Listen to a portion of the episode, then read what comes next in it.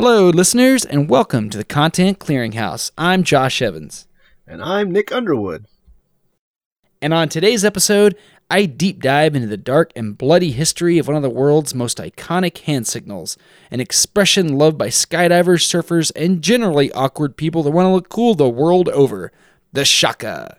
Then, Nick opens the door for a trip down memory lane as he discusses an obscure gaming subset that truly set the stage for the multi million dollar multiplayer tech extravaganza video games that permeate the landscape of home entertainment these days. If you want to hear Nick and I have an in depth discussion about video games that made me appreciate the fact that we are both already in long term relationships and therefore don't need to put any effort into appearing sexually attractive, you've come to the right place. He's talking about BBS door games. Oh, you don't know what that means either? Well, buckle up.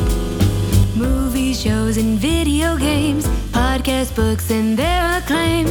Let their favorite content become yours. It's the Content Clearing House. Content Clearing House. And it starts right now. Nick, Josh, how are you? I'm still breathing. Sometimes that's all you can ask for.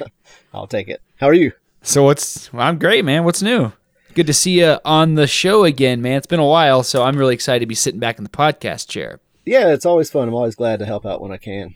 Uh, let's see what's new. Uh, I think last time we chatted, I was traveling still in the airstream, still doing Always. that. Now we're in your uh, the great home state of one Josh Evans, I believe, unless I'm misinformed. Uh, the big and bigger Texas. Um, oh, you're doxing me, but yes, that is where I'm from. I believe you guys have already talked about that on the pod before. yeah, of There's course. pools you blow stuff up in and things like that here. Haven't found that. Indeed.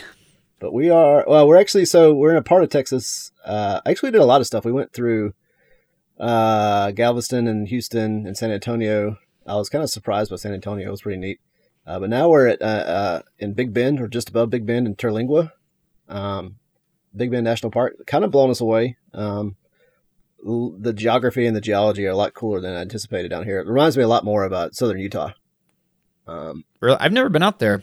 yeah it's pretty I mean, wild it's a humongous state, so I've missed uh, Yeah. quite a bit of it. It's like five states worth of real estate. Yeah. Oh, absolutely. Yeah, we never thought we'd make it to this national park. We try to get to a lot of them. This one's kind of out of the way, um, but we had some time. We're working our way west to get to Arizona, where we'll be for the next few months, and we had a little time to kill, and we're here, and it's really neat. Um, had uh, just got had done with dinner. Had some chicken fried antelope, and Oh, what? yeah, uh, apparently it's Texas antelope. I don't know. It tasted kind of um, Local delicacy. yeah, it was kind of bland actually. Uh, a little disappointing. But I also had a margarita and a, a a bourbon chocolate pecan pie that has given me a little bit of energy, so I'm ready to go. All right, man. Got to bring that good, good podcasting energy to the show. Yeah, we'll go with that. How about you? So, well, the first thing is, um, did you hear about the Marshall fires in Boulder? The Yeah, uh, you know what? I was gonna ask you destructive about that. fire in Boulder history. Yeah, that's not far from you. Yeah, so it is. It started about four miles from our house, and we had seventy mile an hour winds. We live just uh, northeast of where the fire started, Yeah. and there was, you know, we saw it start, and then we saw this rolling evacuation mandate just pushing through like every city, kind of like on a beeline to our house, and we started prepping evacuation like two Yeah. two hours ahead of time, and then the wind shifted and it turned and started going south southeast, which for us was a lucky break, but it was it was like an apocalypse going off. I mean, we were we could see the fire across the horizon. We were seeing it on the news. I mean, it just it destroyed like 700 homes. It was a total tragedy. But luckily, we you know the wind shifted in our favor, so we didn't have to deal with it here. But there was a there was a bit where we thought we were going to have to hightail it out of here. We were getting our lives ready to move in the cars. So that was crazy. Yeah, that's wild. I saw a lot of coverage on that. That's I mean, that's terrifying stuff. That's I can't imagine what it's like to just I mean, I saw those neighborhoods, they're just gone. Um Yeah, I mean, it looks like a nuke went off. I mean, the houses are just leveled. It's, it looks like it had been snowing, but it was just ash. And then it did snow the day after. So it was very. It was the first real snow of the season, and very unlucky timing because if it had came just a few hours earlier, it probably would have helped put the fires out. Right. So it was, I don't know, it was a whirlwind of emotions, f- trying to figure out here what we were going to do. Well, I'm glad, But- uh, glad you guys are safe and good and everything's good. It's unfortunate for everyone else that that didn't work out. Yeah, it really is. Um, but then uh, I did something awesome. Also, this is right up my alley. A few days ago, we went to a, uh rage room here in uh, in Denver. Have you ever seen rage rooms? You know what those are? I know what they are, and I actually have seen some footage uh, recently of that. Um, some guy named Josh texted me a little bit of that. You know it. It was so awesome. It was basically, I feel like it was my second or maybe my third calling in life. I felt a few callings over the years, but uh, we went in. It's called Smash It, and uh, it was actually in Broomfield, just a little south of where we live. But uh, we went in, and it's like this industrial warehouse with like shattered particle board on the wall. Like th- their their sign was like a broken piece of particle board with their logo painted on it, which is really cool. But uh, they they set up the room where uh, you walk in, you put on your hard hat and your goggles and your gloves, and then on the wall they have it's kind of like hostel where you have like your torture implements on the wall, but it was uh, for breaking things. And so we selected you know, hammer and big like crowbar thing, and then you go in and there's glasses and china and some speakers and electrical equipment and all this stuff. And the guy's like, "Oh, you got 45 minutes. Just do your worst." so we were throwing mugs at each other like baseball pitches and shattering across the room, dusting them. We, uh, the, I think the video I uh, sent you was I stacked a, a bunch of fine china on top of this speaker and then just slammed it as hard as I could with a sledgehammer and just exploded everywhere. I had this nice little, uh, little, little shrapnel wound on my nose where a piece of glass caught me. It was great. One of the that's- coolest things I've done in a long time. Yeah, I could totally get into that. Uh, I think you may have sent me a different video though. I think because it was just two. Uh, I think it was two girls. I'm assuming one of them was Melissa. Um, I didn't see you in the video you sent, and they were just. Oh, maybe I'll have to share it. Yeah, Maybe were, I'll have to uh, share it on the Instagram also. Whoever was on the left though was like on a mission, like uh, like it was their calling to just beat the shit out of that piece of wood on the ground um, with a baseball. That was bat. my wife. And yeah, uh, I thought that might have been her. my brother-in-law while we were watching he leans over and goes remind me to never piss her off Yeah. so uh, if i ever end up baseball batted into oblivion you guys will all know i must have pissed melissa off Well, that's awesome. yeah it's been great awesome uh, awesome holidays and uh, by the way happy new year first show of the new year That's right. Happy New Year. Let's see. Uh, let's pretty see good stuff can- buddy let's see if this one could be a little better than 2021. I'm feeling optimistic. don't hold your breath Yeah. you ready to uh, get into the off top Yeah. Let's do that. All right. So, as a fellow extreme sports athlete and enthusiast, I'm sure you are familiar with the Shaka, the Yeah, uh, Shaka bra. iconic, one of the most iconic hand signals of all time. Mm-hmm. Uh, just shy of flipping someone off, it's probably one of the most instantly recognizable hand signals that you'll ever see. And uh, if for some reason you are not familiar with the Shaka, people out there in podcast land, I'll give you a little audio description. You can do this while you're driving, whatever. Uh, it's created by extending the pinky and the thumb in glorious fashion, while the ring, middle, and pointer fingers are closed fist like, and the signal is typically twisted back and forth in a waggly motion and generally thrown up by socially awkward people who don't know what to do with their hands. It's basically skydive the hand signal. Right. so, if you need uh, any further proof that awkward people tend to latch onto this signal, let me tell you a little story about a man named Shaka Doug. So, Doug. are you a uh, are you a scuba diver? I actually, yeah, I'm certified um, as of like probably 15 years ago now. My last dive was probably like 12 years ago, so I don't know if that still That's counts. right. Yeah. I think I might have asked you that recently when I went scuba diving in the aquarium, but Oh, yeah. this is another scuba diving story. I'm not certified to go scuba diving, but I think this might be one of the greatest scuba diving stories of all time, mainly because we survived. But uh, we were at uh, our good friend Mike Silva's wedding in Hawaii a few years ago, and uh, Rusty, who has also appeared on this show, uh, the uh, the Tom Cruise episode. Yeah. Uh, so Rusty and I were like, "Hey, let's go scuba diving." So we call around, and there didn't seem to really be any resort diving anywhere on the island. And then at this gas station, we were just kind of inquiring, "Hey, you guys know where to do scuba diving?" And they're like, "Yeah, call this guy, Shaka Doug."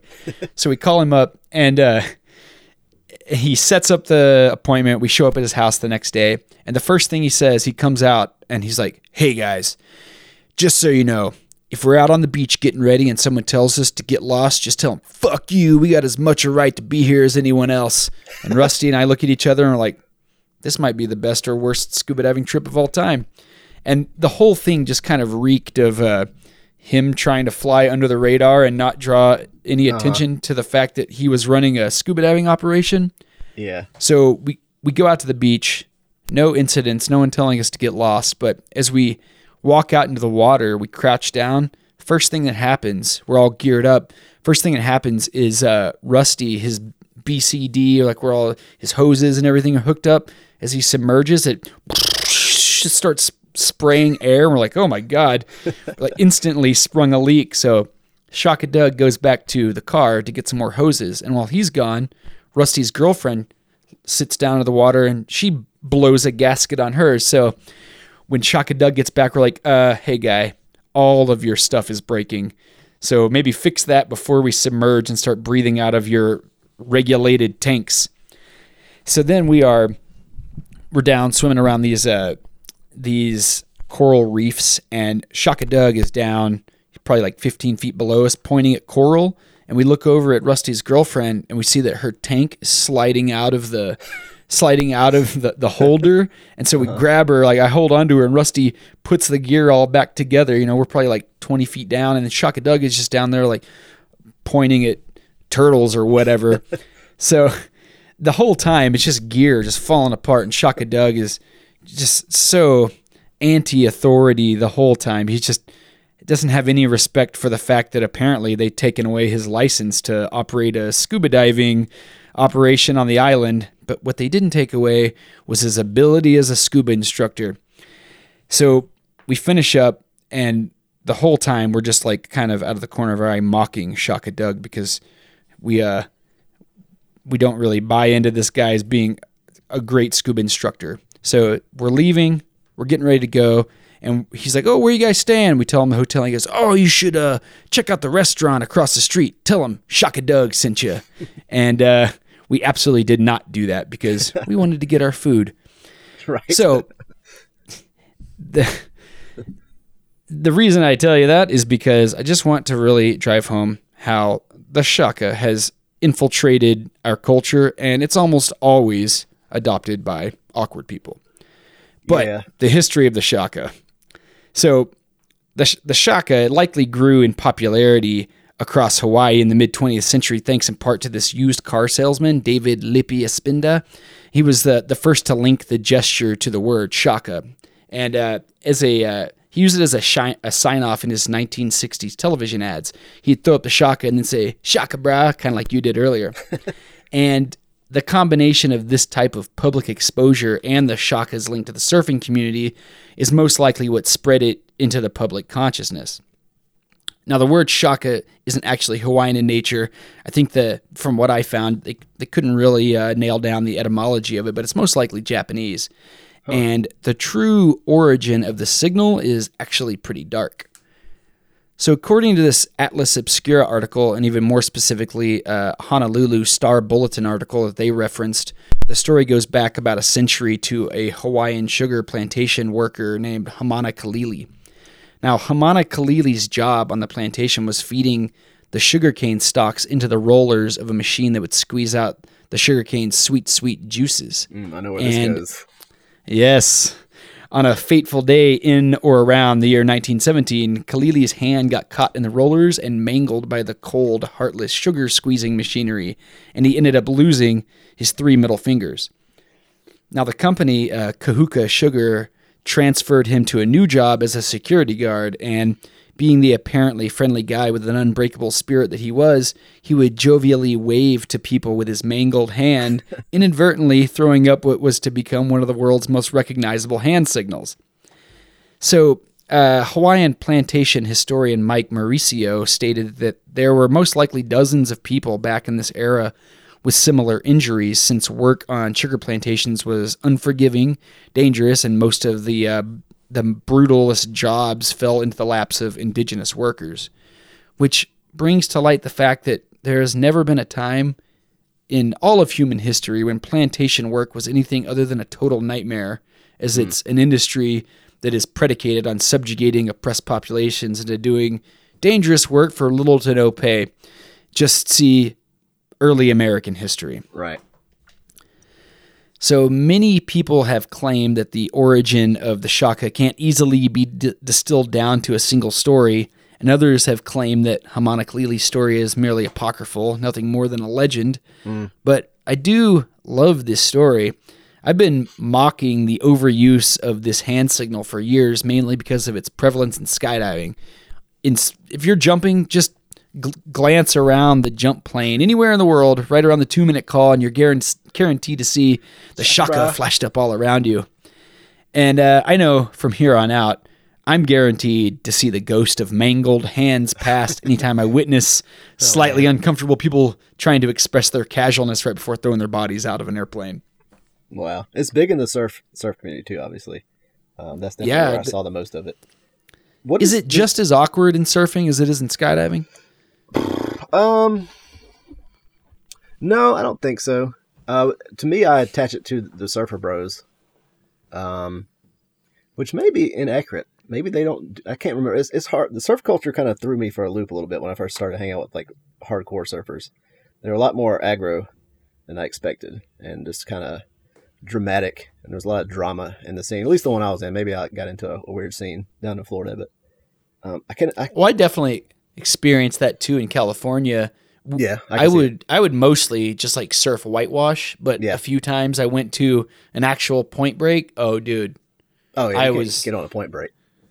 it was amazing that I didn't get beat up because I it was just like Johnny Utah. I had no no right being out there, and people would just run right over you. Oh yeah, yeah.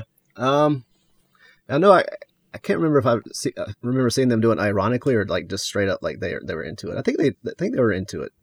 Um, I don't know. I could have it backwards. What does shaka mean? Is there a, a meaning for the word? I don't know. Whenever I hear the word shaka, all I can think of is Shaka Doug. I, yeah, I couldn't that, I find an actual an actual meaning. I mean, it seemed like from my research, it was even the you know the etymology of the word was unknown. So it just seems like it's used as a greeting or a farewell or a hang loose or a Yeah. shaka bra. Maybe the reason it's not as awkward in surfing is because surfers are generally way cooler, quote unquote, than Oh, right, skydivers. yep. Yeah, they definitely Skydiving's they are. pretty cool, but it it definitely pulls some uh, it pulls some people that are looking for themselves and trying to discover something you know that will make them interesting, and it I think with if people stick in the sport long enough, it eventually does create a very solid identity for people. But I mean, I know in the beginning I was just about like the dorkiest, most awkward person ever, and it probably took ten to fifteen years of skydiving for that to wear off. Yeah, I, you know, uh, I think a lot of the people I met uh, just getting started in skydiving when I was had some kind of story that drew them to it. I remember this one guy I met in um, uh, Longmont uh, that uh, he was a uh, he operated the machines that they use for quadruple heart bypasses. Um, like he was one of the few guys that like really did these specialized machines, and he was like super high, high anxiety. He lived up in Wyoming, and he was coming down there to jump as like his release, and like you could see the dude was like shaky all the time, and like Whew. skydiving was his way to get past that for some reason, but that was his draw. And I heard a ton of stories like that. His baby was the most intense, but God bless his AFF instructors. yeah, Yeah, I, always found that, like in the, in the beginning at least, because I did a lot of AFF, I found that there were a few different types of people. There were people that were generally interested in skydiving, and uh, that was probably the smallest demographic. then there were people that were thrill seekers, adrenaline junkies, and those were the most dangerous people. Yeah. And then there were people that were like searching for some sort of identity.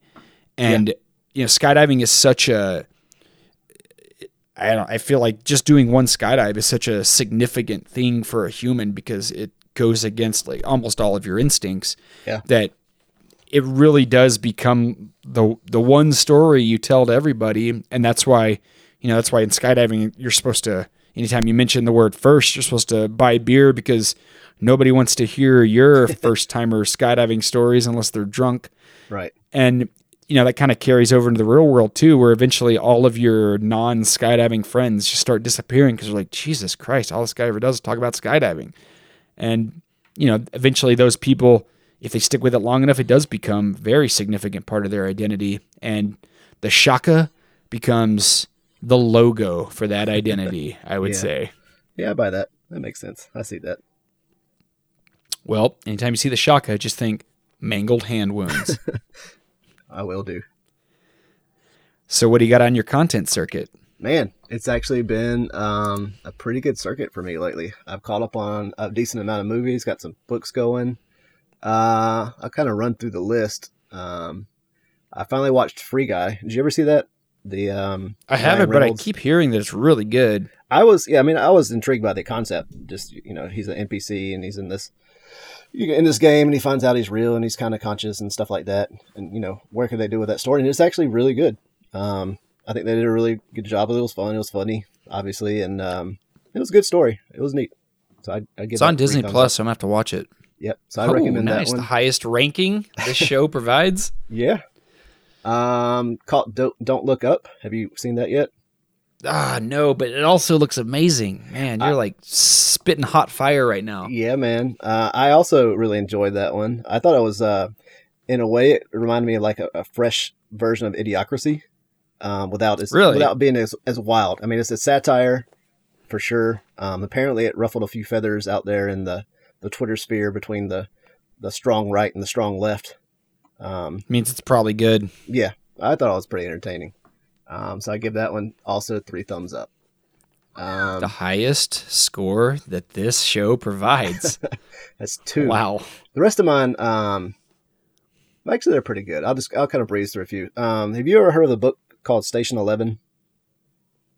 No, is that uh, It's like sci-fi? yeah, it's Space a sci- station? sci-fi, um, but it's it's more of a post-apocalyptic sort of. Uh, it's not, it's barely sci-fi. It's just like uh, a po- post-apocalyptic uh, story up in I believe Michigan. Um, this I can't remember what happened to the world, but um, it's like 20 years later, and there's just a few people left. Most people are dead. I think it was a virus actually. Yeah, it was a pandemic. Wiped out society, and there's a few people left, and this you know they're traveling around. It's kind of like Walking Dead. It's just groups of people and the kind of stories they go through. Well, the um, they actually turned. So Heather and I listened to that on one of our road trips and really enjoyed it. And they turned it into a uh, a series now. It's on. I th- It must be HBO because it's only coming out one episode at a time. We started watching that, and that's actually looking pretty good. Uh, it's been good so oh far. man, I just got HBO Max. I'm gonna check that out too. Yeah, I, yeah, it's definitely a recommend. Um, let's see here. We caught that Harry Potter reunion thing a couple days ago. Uh, I was never a big Harry Potter person. Heather kind of got me into the movies. I never read the books, but it was a good, neat little reunion. I, I was a huge fan of the Harry Potter uh, at Universal down in uh, Orlando. Um, that place is awesome. So I really loved the books. I wasn't into the movies, but I read the books when I was in college, and there's something about I think I've talked about it on the show before, but there's just there's something about training stories where it's like you go off to complete some sort of grueling training and some uh, obscure some obscure topic and Harry Potter's like perfectly fits into that vibe, you know, that drop Yeah. him into wizarding school. And I was just like totally fascinated by that idea. So I really like the books, but I don't know. I think the movies I was when they came out I was a little bit too old for them at that point. Got it. Um, I got a bunch of others. I won't really go into all of them. Um, there's a couple more though. Oh, this, but speaking of Harry Potter, I was just thinking of this. You ever seen a show called The Magicians? Ever heard of that?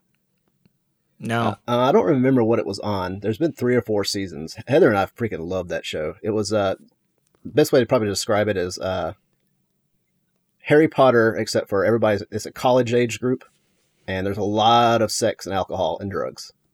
Um, nice. It's, Three it was- good it was- things. It was really well done, and uh, it's it's almost a mix between like a magic and fantasy. It was a little bit even more fantasy uh, than uh, than you might see in Harry Potter. Definitely a recommend on that one. Is that a Uh, show? A, a series? Yeah, yeah, I think there's three or four seasons now. Really well done. Um, great production quality, so it's definitely a recommend. Uh, Cool. We, al- we caught Miley's New Year's Eve special with Miley Cyrus and I actually and- watched and part of that Pete also. Davidson. I, was, I, Pete had- Davidson. I have. I, I'm a big Pete Davidson fan, and I, I mean, I have no. I like He's Miley awesome. too, but the the show was kind of lackluster, I think, and didn't really do it for me. But we still watched it. Yeah, Miley Cyrus didn't perform Heart of Glass, which is the only song of hers that I like, and it's a cover, so maybe that'll tell you something about what I how I feel about Miley Cyrus's music, but uh I was bummed that that, that didn't show up. Something else showed up briefly. Her Yeah? boobs. Yeah. Actually, I, did don't know. not see that part. I looked away, and then the next thing I looked back and like she's running off stage because her top fell off. I did see that actually. They didn't you didn't get to see anything, but it, it, there was like a I, I know what you're talking about. There was like a emergency wardrobe change right in the Yeah. middle, and then the backup singers just started singing for her while she was off stage. I thought they handled it well. Yeah, the show must go on. But um, the last one I'll bring up, I think, will be a good transition because I know you've seen this one, uh, and that would be the the new Matrix, uh, Resurrections. Indeed. I did watch that one. What'd you think? You're the resident Keanu expert and uh, Well, lover. Yeah, I mean that's fair. That's a fair assessment. I um, I came into it, and the first bit of it, I was so I was I was worried about what the, what the actual premise was going to be for this fourth one, like kind of what the the overall plot was going to be. And when they started getting into it, uh, I actually dug it. I, I liked where they were going with the whole video game stuff and everything like that. And I was like, all right, I'm I'm into this start. Um, now let's let's ramp it up into you know some some good action and some you know let's, let's really work work through this story and this plot and give me a good ending. And to me, it just kind of fizzled. Um, uh, just uh, there wasn't enough meat in it. There just wasn't enough to it to me. Um, it didn't really tell a super compelling story yet. But like I said, I mean, I liked where they were kind of going with the concept, and it just kind of didn't get there for me. And I'm not sure why that would have happened, but that's kind of how I felt. It was a you? little bit of a rehash, and uh, I I think I agree. I I came away thinking like I, I would give it like one and a half thumbs up. Uh, Yeah. One uh, one Kalili thumb, if you will, mangled thumb. So one shock about I liked exactly. I liked the beginning, like you said, and I liked the callbacks that they had. But I did feel like the story, once all the Matrix stuff started happening, was a little lackluster. And I think it would have. Yeah, I mean, the first Matrix just set such a precedent Right. for awesome movies. Even its immediate follow-on sequels couldn't even come close to living up to it yeah, because it was just such a perfect movie and it was everything about it was so original and it was such a fresh take on sci-fi that when they got into the second third movie and it just became more matrix physics with questionable CGI and then they kind of stepped away from the philosophical side and it was just kind of like a traditional action movie especially the third one you know, like I felt like it's been kind of a downward plunge ever since the first movie. yeah. But this, you know, uh, Resurrections, I felt like it started to go back up, but it would never quite reach the heights of the original film. Like not even close. yep. That's a pretty good content circuit, man. Whew. That's uh that sounds like the amount of content I typically consume in three days. And I So left out stretching it out over a few things. weeks, Yeah, kind of weak. that's true. Yeah. What about you? What you got? Uh, so I've been on total Spider-Man kick lately. So I got a PS5 for Christmas, which are they're almost impossible to find, and my uh, mother-in-law performed some sort of wizardry to find one. And so I was like totally blown away that they gave me one of those, Sweet. and uh, they gave me the Miles Morales game. So I've been playing through that, and it's just it's just one of the coolest games ever. It totally empowers you to feel like Spider-Man. And uh, my daughter Isla and I have been playing that. She's kind of learning to play games, and we use that as a warm up to go see Spider-Man: Far From Home or No Way Home, the new one. Have you seen that yet? I have not.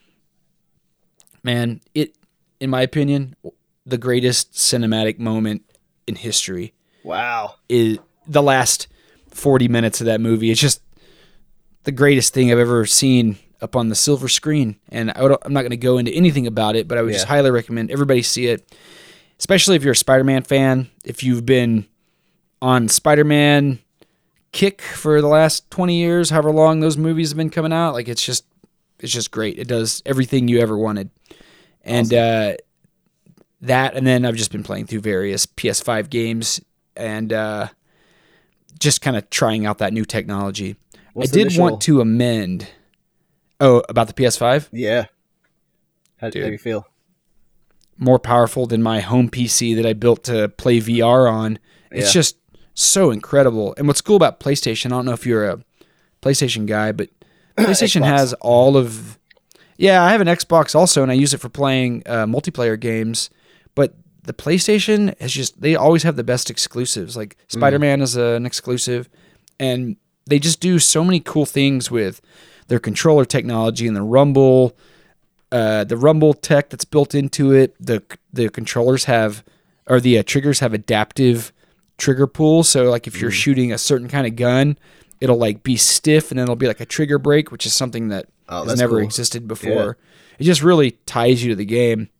So yeah, I'd give the PlayStation Five my three thumbs up, and then we'll bring Brett in here and give him. He'll give it a thumbs up as well, and then uh, Yeah. whatever you want to give. I'm giving three all for myself. Excellent. Cool. So good. I, I want to amend something that I said a few weeks ago when I was talking about Fear the Walking Dead, though, and saying that I felt like it was a more realistic take on The Walking Dead. Uh huh. Once I got past season three, I just caught up to current times. Uh, we watched all six up, uh, all six seasons, and now we're up to se- season seven, which is playing in real time. Once I got past season three, I realized, man, this show has some seriously whack shit going on. Just half the time I'm watching, I'm just like, this is most ridiculous scenario I've ever seen. But we're just Walking Dead junkies, so we're watching anyways. It's kind of like how heroin works. You know it's not good for you, but you do it anyways. Right. Yep. Same same response in the brain, I believe. All about that. yep, exactly. Hijack your limbic system. All right, well, uh, that was great, man. Let's take a quick break, and then when we come back, I can't wait to hear what kind of content we're getting into. Ooh, content. Clear it out. Welcome back to the Content Clearinghouse. Nick, I love your content, buddy. Can't wait to hear what you got today. Yeah. All right. So, um, we'll start by playing a little sort of game, I guess. Um, or you know, we like to start with questions and stuff. This time, I'm going to start by listing three words. Uh, I guess technically an acronym in two words, and I want to tell, you I want you to tell me if there's any context or arrangement uh, in which these three words make sense together. Ready? Ready. BBS, door, and games. Does that mean anything to you in any arrangement? Absolutely not, but I can't wait to hear what it means. All right, so the correct arrangement is actually BBS door games, um, which are a very old school type of computer game that I used to be really into. Um, You made that really easy on me. I still didn't get it. yeah, I figured that was going to be the case. Um, so for me, this is actually going to be an opportunity to kind of experience a, a bit of nostalgia, um, talking about this and these games in the simpler times. And for us, um, in the end, I think it'll be a chance to, to ruminate on what actually makes a game good. Um, but first, I suspect a bit of a history lesson uh, is needed for those who didn't spend their early teenage years as a hardcore computer nerd in the mid 90s like I did. So, have you ever heard, do you know what BBS is or what BBS is? Have you ever heard that term? No. Okay. It stands for uh, Bulletin Board System. And Mm, these yeah. were uh, computer servers, uh, generally run by like a, a single computer nerd out of their garage that allows users to connect to them uh, with a dial up modem. Um, the server would have some software on it uh, that would let other users log in and perform a variety of functions such as uploading and downloading software and data, uh, reading news and bulletins, exchanging messages on a bulletin board. That's where they get their name, and uh, a few other things. And in many ways, they were a precursor to the modern form of the World Wide Web, social networks, and other aspects of the internet. Um, so they performed a lot of the things you would do on the internet now, except for it was just a single server sitting at some dude's house that only one person could connect- to at a time. Some cases they would have multiple uh, lines connected to to them, so multiple like two or three people could be on at the same time, and you could do chat and stuff like that. Um, but serve a lot of same functions as the internet and social media, except not tearing our country apart with political bullshit like all those things do today. Right, and I think uh, there was definitely some stuff, wild stuff on there. I think they would have. I think what was missing is the network effect. It's just uh, Mm-hmm. the groups on them were so small, the reach you had on one was so small. There was I definitely saw some wild stuff on them back in the day.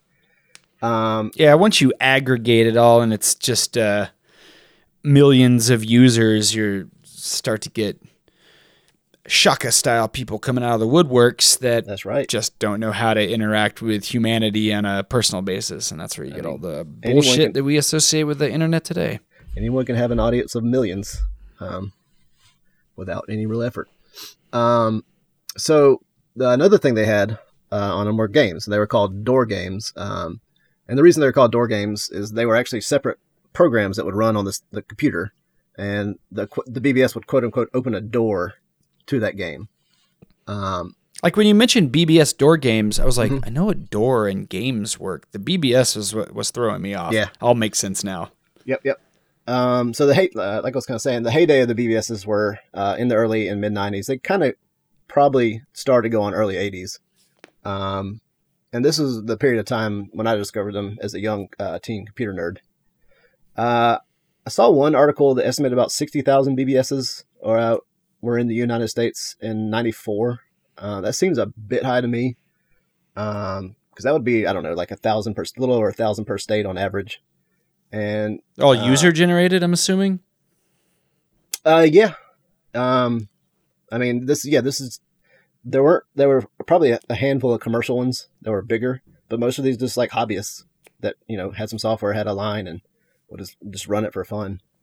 Um, but, uh, back in, back when I was on them, you could find lists of like all the local ones in your area. Cause this is pre free long distance anything. So you would only be dialing into ones in your area code or zip, or, yeah, area code. And I was in the Atlanta area, which is a pretty big metropolitan area and I want to say the lists I had were only like 100, 150. So 60,000 seems a bit high to me, but I'm sure there was a good, a good bit of them. Um, let's see here. So, oh yeah, so what they they kind of abruptly disappeared, and that's because they were essentially crushed by uh, services like AOL and CompuServe. Because you could think about those as really just scaled up versions of BBSs with you know proprietary software. Um, did you have a dial-up modem back in those days? Did you get on AOL, CompuServe, any of that stuff? Oh yeah, we had so many AOL discs; they were just coasters, and we'd throw them at each other. Oh, Ninja yeah. Stars.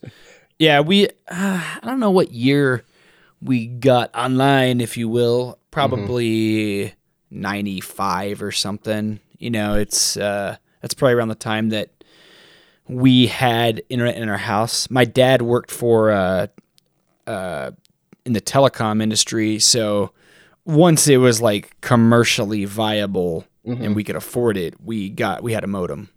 Yeah, it's kind of the same story for me. My dad was uh, he worked for AT and T and Lucent and all that stuff, and he would actually be able to bring home some old equipment that uh didn't uh you know was broken or something. We that was still usable, and that's how we kind of got a lot of our stuff. Had some really hardcore computers back then, and we got all the modems and stuff.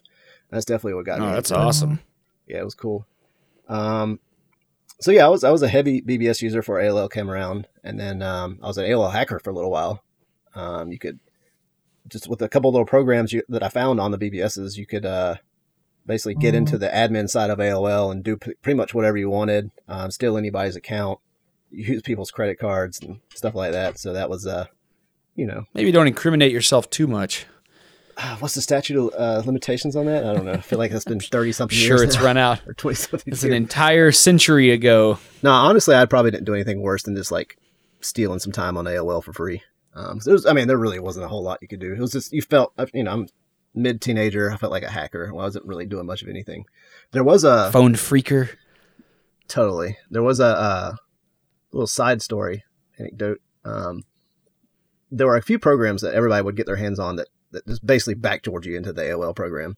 And there was one of them called AO AO Hell was like the most popular one. And I, I kind of copied the code for that one and built my own stuff at some point. But that was uh, my first year in college. I was in class one day and I was talking to this guy, and I found out he was the writer of AO Hell. And I was Oh, like, wow, nice. You're, you're a fucking legend, dude. And like, this is 98 or 99, right at the dot com boom. And he was, you know, he was straight up nerd, but like sort of a cocky, kind of arrogant, sort of, he knows he's a badass nerd.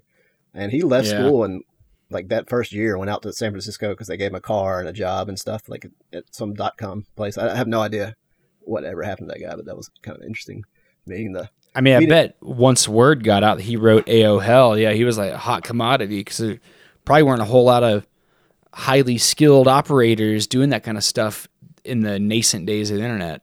Yep. Yeah.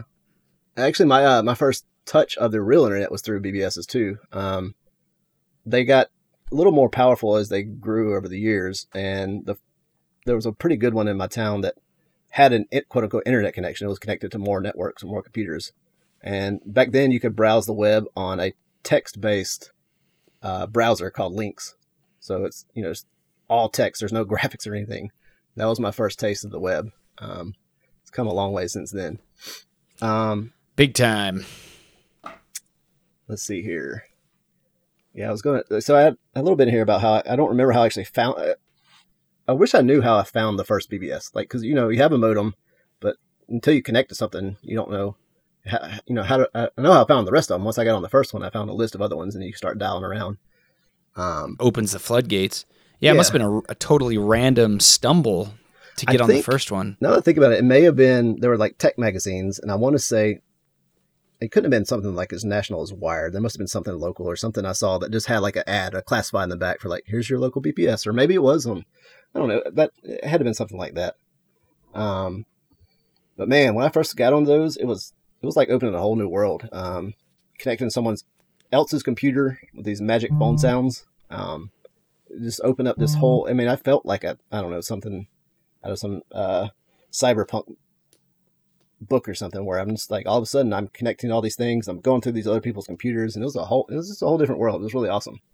Um, Isn't it amazing how our standards change? Like in the early days, just the fact that you were able to open it up and see words on somebody else's computer seemed like the most amazing thing that's ever happened. And now you're like, "Pfft, where's Right. all the porn on your website? if your website isn't full of porn, why would I even bother visiting it? Yep. And th- uh, there was definitely porn on those sites, on the BBSs and wares. So I would start my pirating career on there.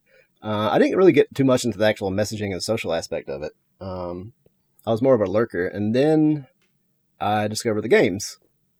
And so that's what we'll talk about today is some of the games, um, in particular, a couple of them that really, uh, that I really got into and that stuck with me and that, that actually what got me thinking about this piece is I ran across an article on one of those games, I don't know, a couple months ago, and it kind of brought back all this flood of nostalgia and memories about how much fun I had playing these games. So I figured we'd talk about those a little bit, and then maybe we'll talk about what actually makes a game fun because these are these games are just text. That's all it is.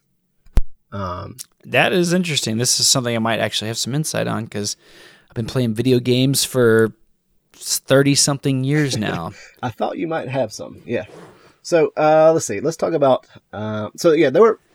Let's talk about the games and stuff a little bit. So most of them, I mean, everything is text based. You're, you're text based, um, though. Uh, with text, you can kind of draw some rudimentary graphics kind of things, um, especially if you use colored little blobs and stuff. You can draw what's called ASCII art, um, yeah, of course. super eight bit looking kind of Classic. but these these are like you know super low refresh rate. It's more of like still images of ASCII art. There's there's no real movement around these. A couple games had some kind of rudimentary kind of uh, overhead sort of Zelda looking kind of you know navigate your way through like a dungeon or something kind of style. But for the most part, all the games were just uh, navigating through text, and they tell you stories. It's almost like a choose your adventure in some cases, um, with just a lot more complexity. Um, some of the classic games, um, if you were to kind of go look at the list, and there were probably hundreds of these, but some of the biggest names were games called Trade Wars, Global War, Pimp Wars. Um, so wars are a big thing. uh, Barren Realms Elite, Legend of the Red Dragon, Usurper, Freshwater Fishing Simulator, and Food Fight.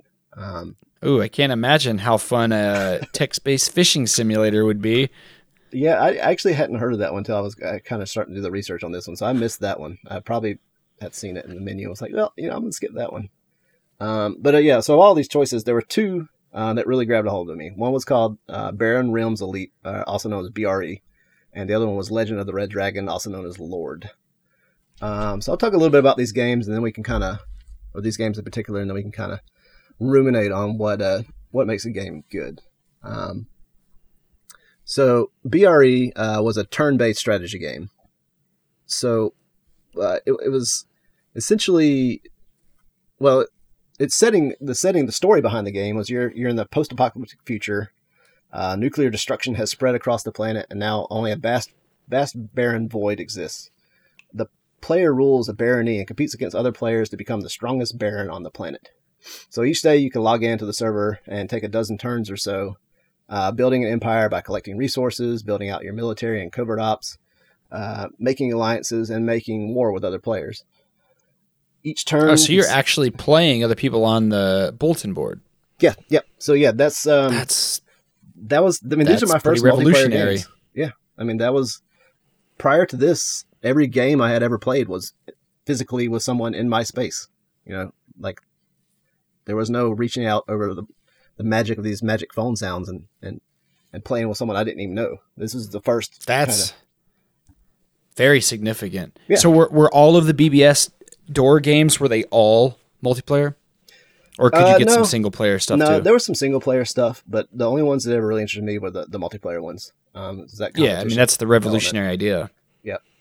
Um, so yeah, in this game, uh, you like I said, you get a few turns a quote unquote turns a day. Uh, each turn consisted of running through a script of options, uh, allowing you to do things like purchase resources, grow your realm's land, tax and feed your populace.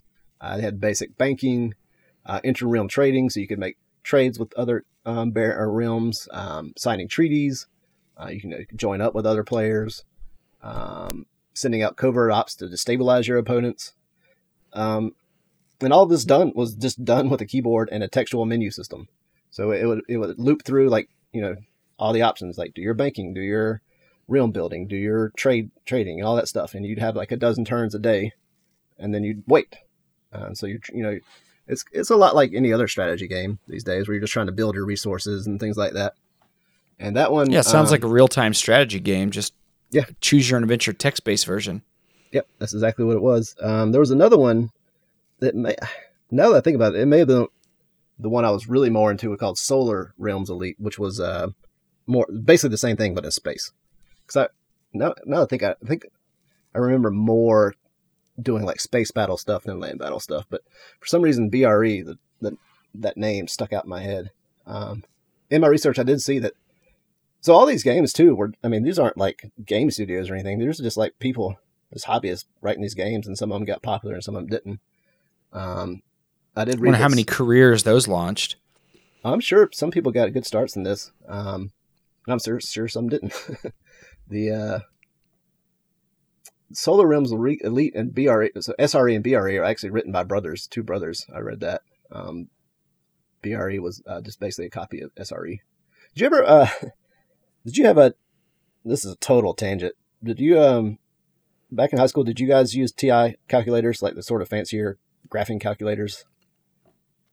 There were people that were in like higher level math classes that all had to have them. Uh, I was never in those classes. Oh, That was not my strong suit.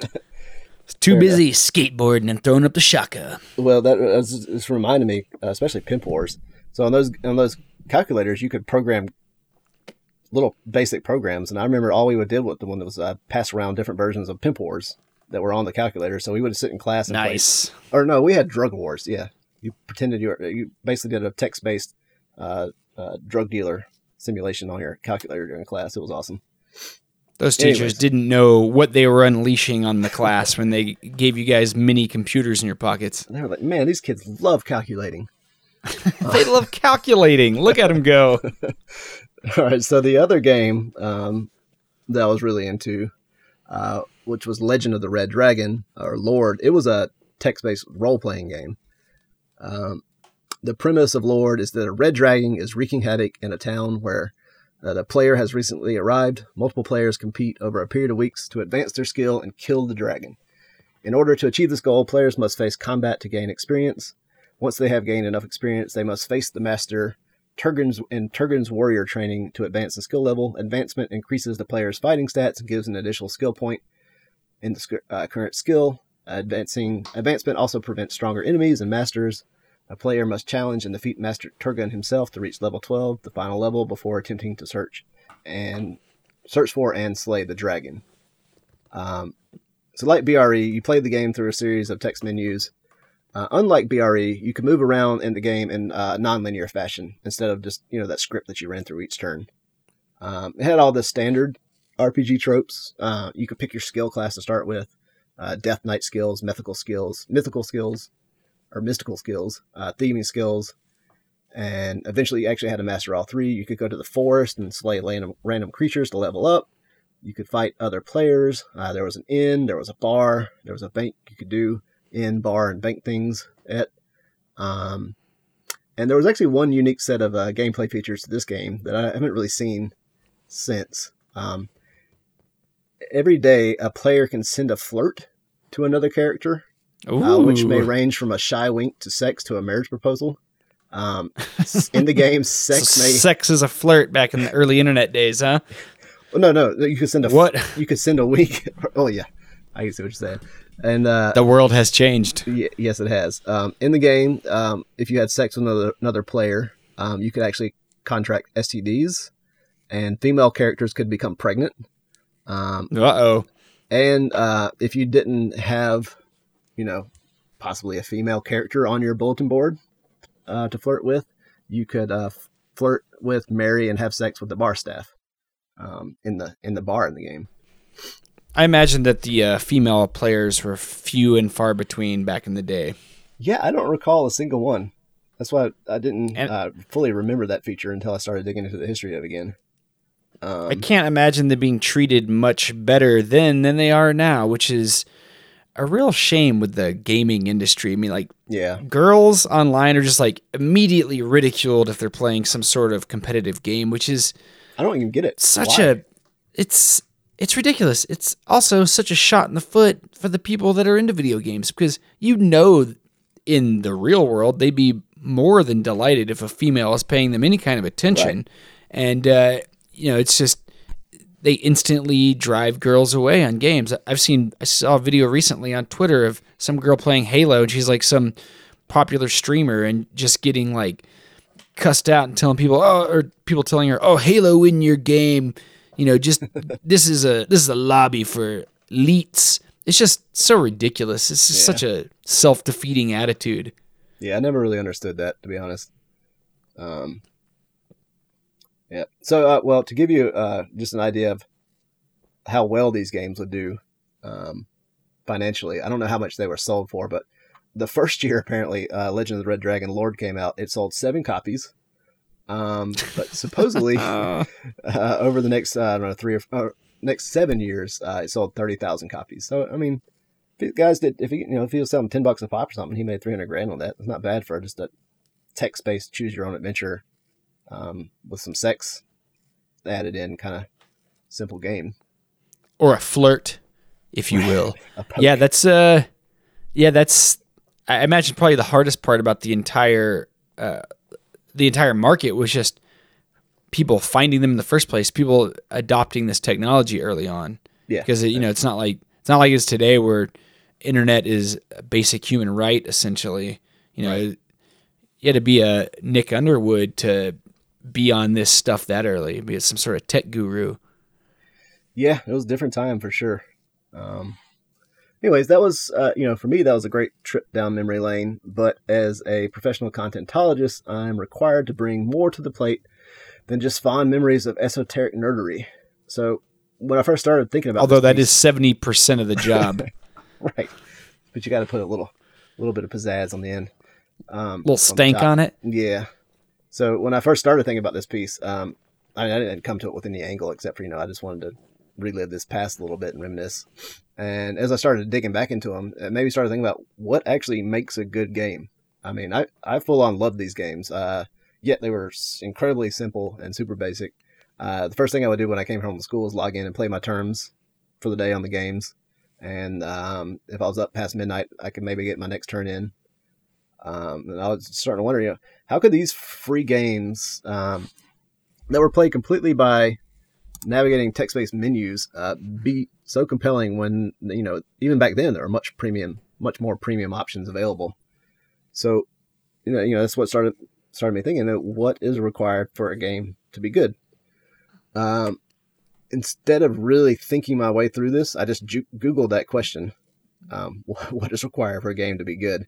And I feel pretty good about the first link I found. Um, listed uh, four traits of what makes a good game. I figured I kind of go through those a little bit, um, maybe have a little discussion on each one, and kind of talk about how they applied to the those two games, BRE and Lord, and then maybe wrap it up with a little deeper discussion. But the uh, so I'll list the, the traits first, and I'll go into them a little bit more. Um, but the four four traits listed there were continuous challenges, uh, interesting storyline, flexibility, and immediate useful rewards. So the first one, continuous challenges. That's basically just having clear, uh, short-term goals appropriate to the level of the player and the context within the game. Uh, this is what keeps you hooked and coming back for more. Uh, you know, and it's important to find the right balance for each challenge. Not too hard, uh, not too easy. And, it's the gameplay loop. Yeah, and this, I mean, this is the bread and butter for turn-based strategy games and RPGs. This is essentially what they're built on. Was these, you know, continuing challenges that grow as you, as you grow, as your character grows. And I think uh, both those games I was talking about actually executed those perfectly. They give you just enough um, in the amount of turns you could run during the day to level up just enough, and wanting you just to be able, to, you're you know, you're almost right at that next level, and you're ready to keep going, but your turn's over for the day. And that was kind of unique to these games too, is that you can only play so much per day. Um, that that couldn't fly in today's games, I don't think. No, that oh no, that is antithetical to game design of yeah. The 21st century. So I, I, yeah, I hadn't thought about that during the research when I was kind of writing this stuff up, but I, I bet that was a part of it. It's just it's keeping you waiting, leaving you waiting for more, and you can just kind of think about it instead of just playing and playing I, and playing. I mean, that plays on.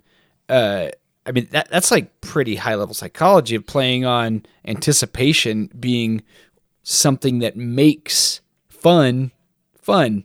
I I know that if I'm going on a skydiving trip or something, man, almost the anticipation, thinking mm-hmm. about going and doing the thing is as much or more fun than actually doing it. Because when you're doing it, you're just, you know, you're in the moment, but you realize that the, that moment is fleeting and it's just like right. every second you're out having fun, you're burning up that, that experience. And uh, when you're just anticipating, it's, it's like reading, you know, it's, yeah, looking at a looking at words on a page and hallucinating it's kind of the same thing when you're imagining what you're going to do and you're planning out you're getting all your equipment ready. That's all just like it's such a, a mind game and that's really interesting that they tapped into that right at the beginning. And that i mean that's a that's a part of gameplay that's kind of completely eliminated from games of today. There is no anticipation playing a video game I mean, I remember when I was a kid, one of the funnest things about having a game was getting it, going to the store, going yeah. to Toys R Us, looking at all the games, buying it, reading the book on the way home, hoping you made the right choice. And that's something that's completely absent from gaming today. That's a good point. Yeah, that that feeling was awesome back then.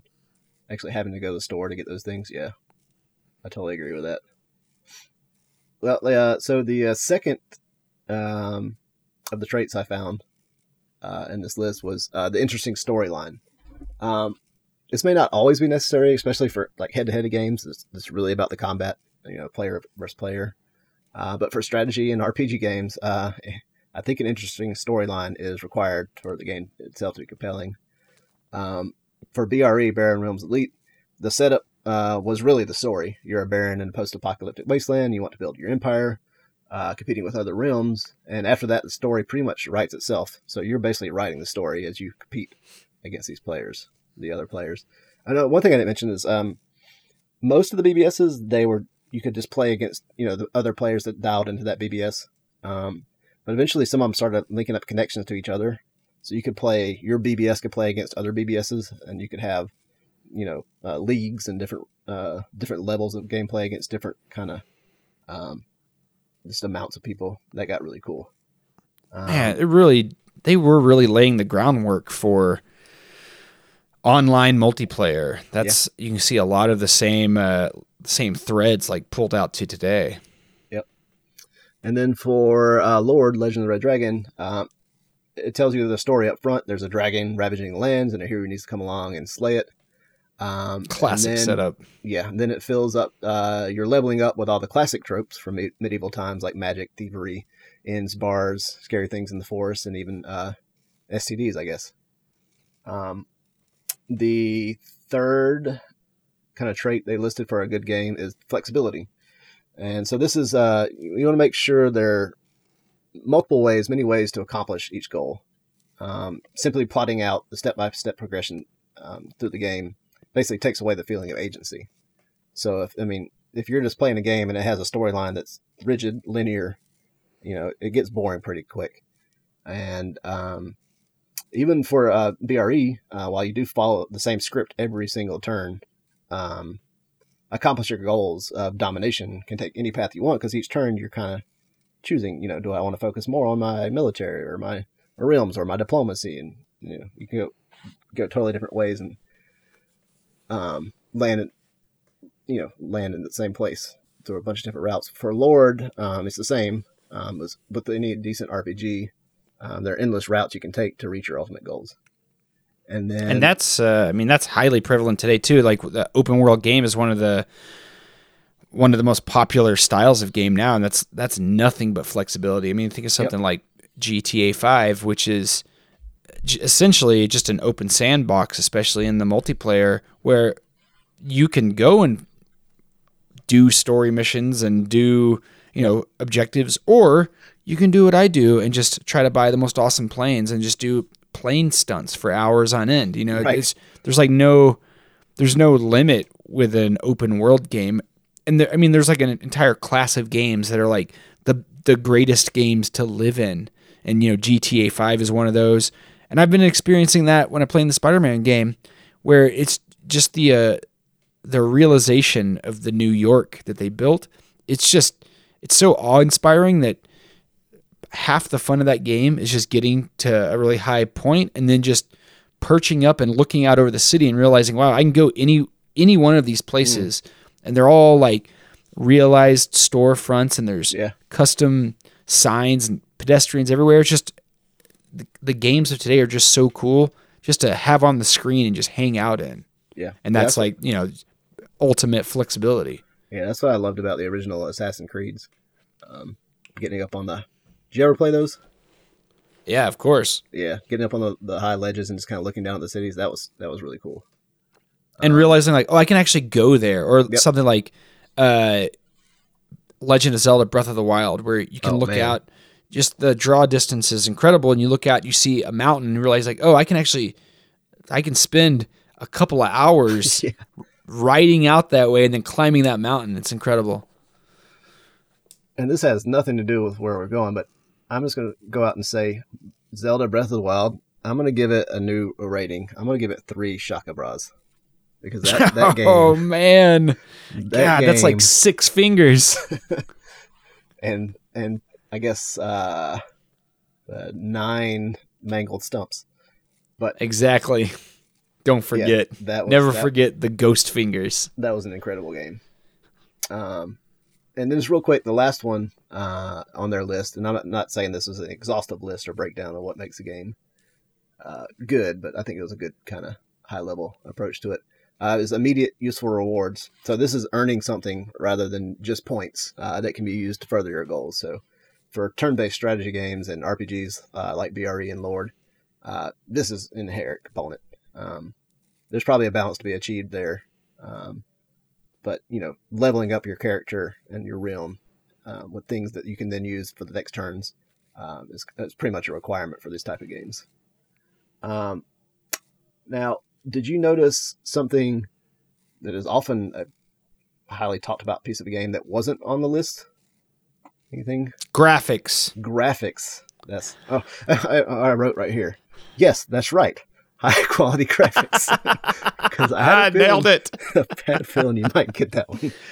Um, hell, these uh, these games I'm talking about basically have no graphics. I mean, literally, it's all just text. And uh, kind of what you were alluding alluding to before when you're talking about reading, um, the graphics are just hallucinations in your mind as you envis- you know envision your character or your realm that you're playing through.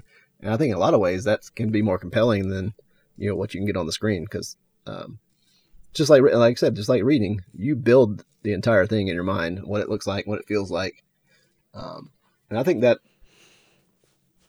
that's um, I think that's part of what made these games so good. Honestly, is that it left all that to the mind. Um, I saw a thing recently on somewhere on the internet. It said, "Reading is just staring at pieces of old trees until you hallucinate," and that's it's so true. I've, yeah. Our uh, our daughter Isla, uh, she's you know she's in school, so she's very interested in reading now. I read to her every single night, and we have a book. It's called The Book with No Words, and the whole book is about like why would you ever want to read a book with no words? And then you know it's basically like it plays a trick quote unquote on the person that's reading it makes you do all these ridiculous things as you're reading it to the kid. Mm-hmm. But it's a it's a really awesome gateway to showing kids like you know books aren't really about the pictures. And that's the pictures that's the hook that we use in the beginning to get you interested in words on a page. But eventually you evolve out of that and the pictures are all in your mind. And mm-hmm.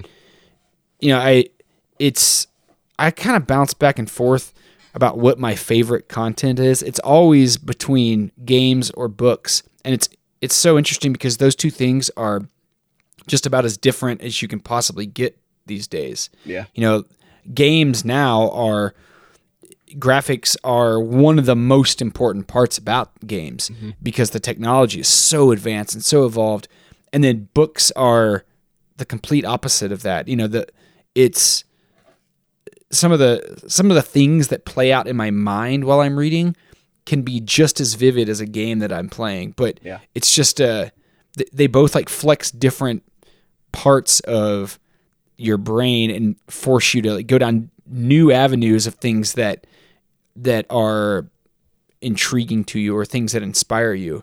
And some of it is just glorious eye candy and other things is just glorious brain candy just making up this stuff in your head Yep. Yeah, and I mean, so I mean, what we're coming to is basically good graphics are clearly not required to make a good game, um, or to make a game good. Um, but I think in some cases, even uh, or uh, probably a lot of cases, there are games that have just incredible graphics, but the game uh, kind of suck. suck ass yeah, Um, you can't hang everything on graphics. Graphics Yeah. have to be accompanied by all these things that you're talking about in these BBSs. You have to have flexibility, a great story. You have to have the constant reward. The gameplay loop needs to be there, and it all needs to Yeah. be. It all needs to stand up to hundreds or even thou- thousands of hours of play because that's you know games have kind of moved into uh, you know the games as a service model where you buy one game, you buy Destiny or whatever it is, and the developers expect you to just pretty much play that game for the next you know six months to a year until the sequel comes out, and that hasn't necessarily created better games. I mean, that's a lot of what that's created has been like this microtransaction hell that yeah, accompanies almost every Ubisoft game these days.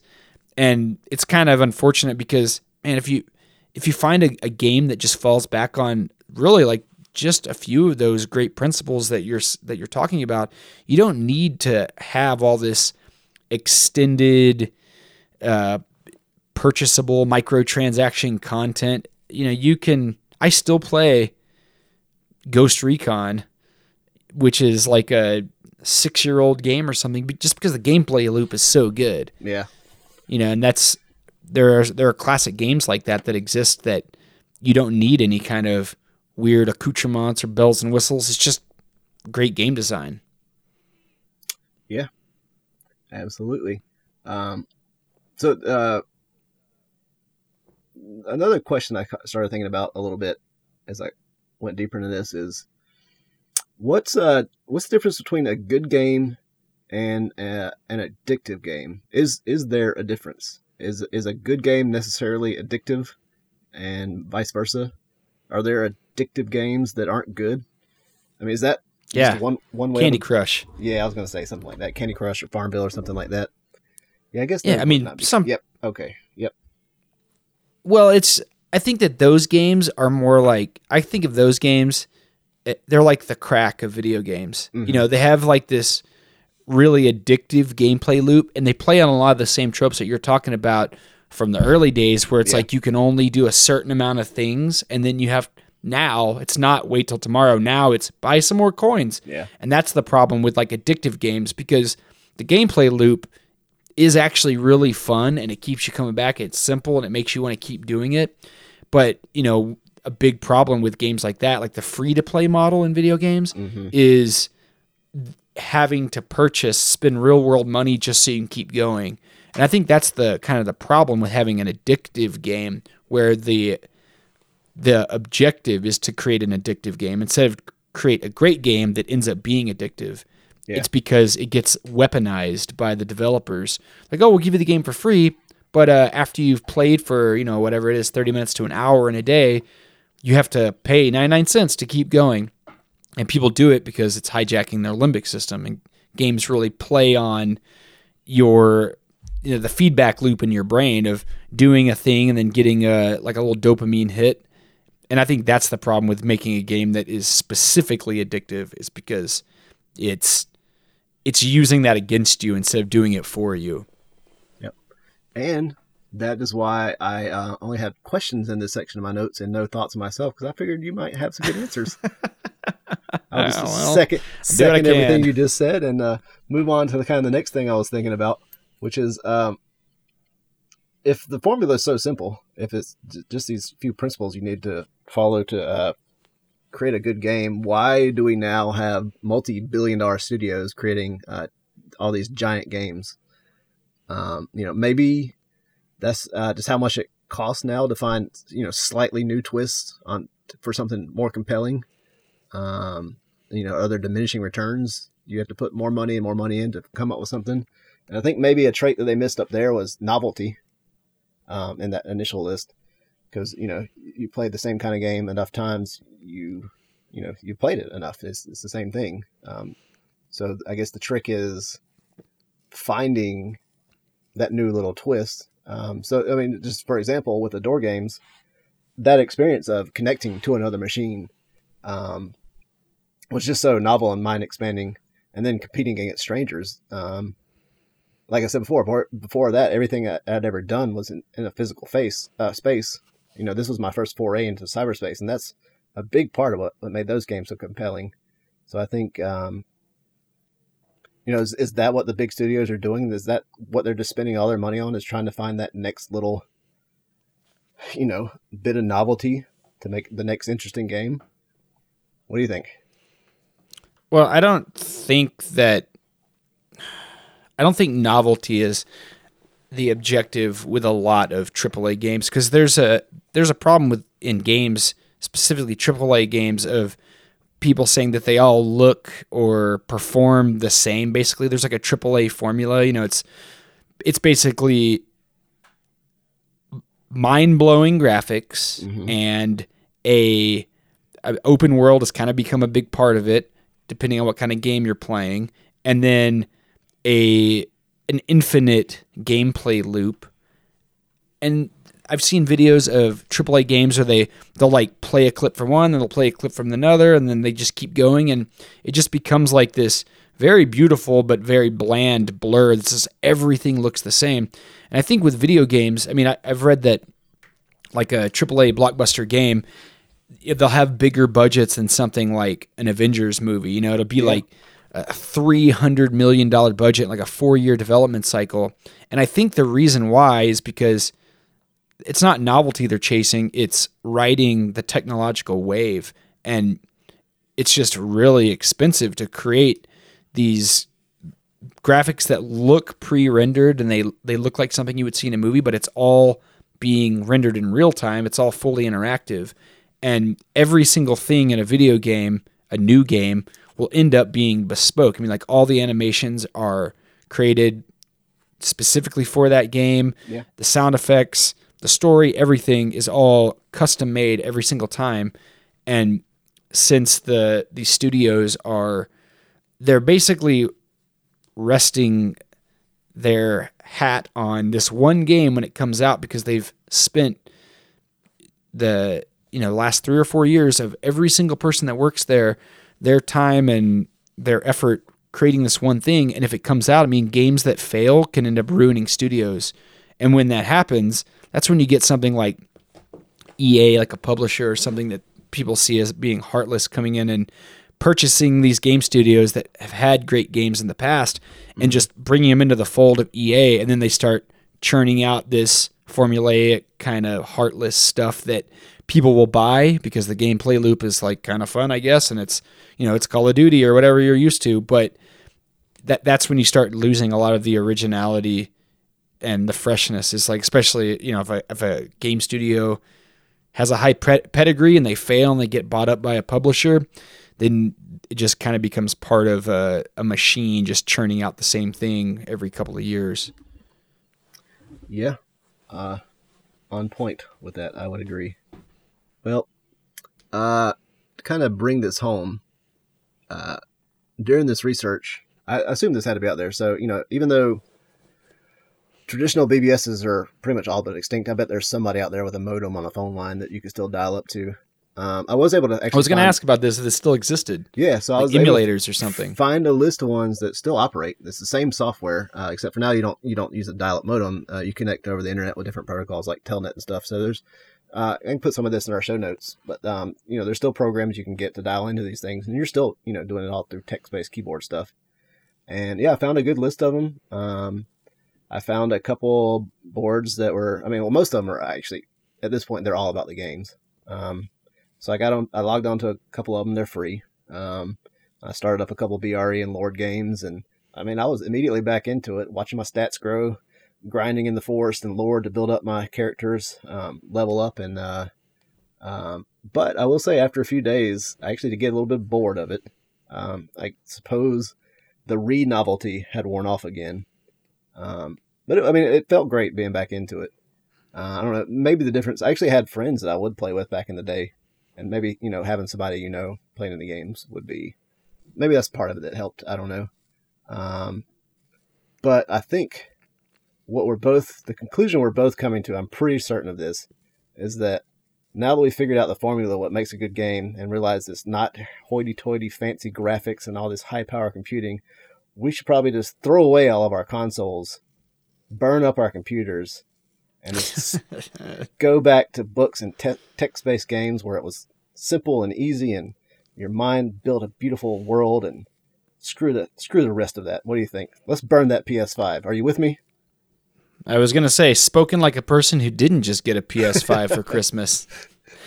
Ah, man, Exactly. I I will admit I am a total graphics junkie. I mean, I went to school for computer animation and graphic design, so I've kind of like always been obsessed with not necessarily making that stuff because I don't do it anymore, but looking at it. There are times, especially the last few days, where I fire up Spider Man just to marvel at the technical wonder Yeah.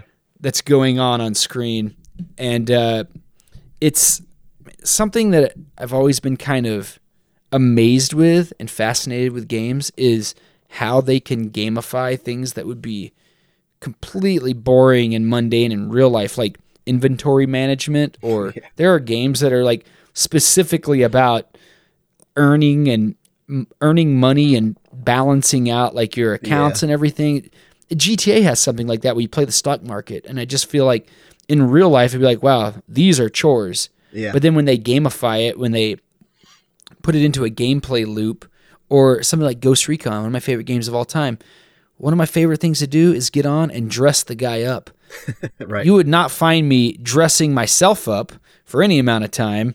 Uh, I like that s- system to be streamlined and as mindless as possible. But in a game, you know, it's just it's so much fun, and I, I'm not sure even what it is, like what it is about these mundane activities from the real world that is causing these dopamine hits.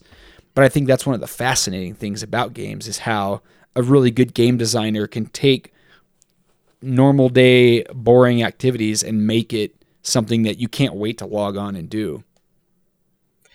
Yeah, no, I, obviously I was just kidding. I, I actually am uh, super into the technology behind the graphics and the graphics as, as they level up every year.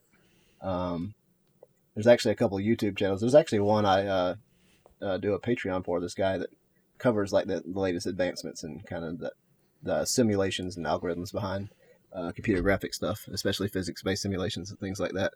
I, I just remembered. Uh, I don't remember what game. It was probably one of the Halos. I was. I remember I was playing with some of my cousins, and we went. I don't know. Went into a new level. We were playing the the story mode, and there was a a huge piece of fabric on the wall that was actually looked like it was blowing in the wind.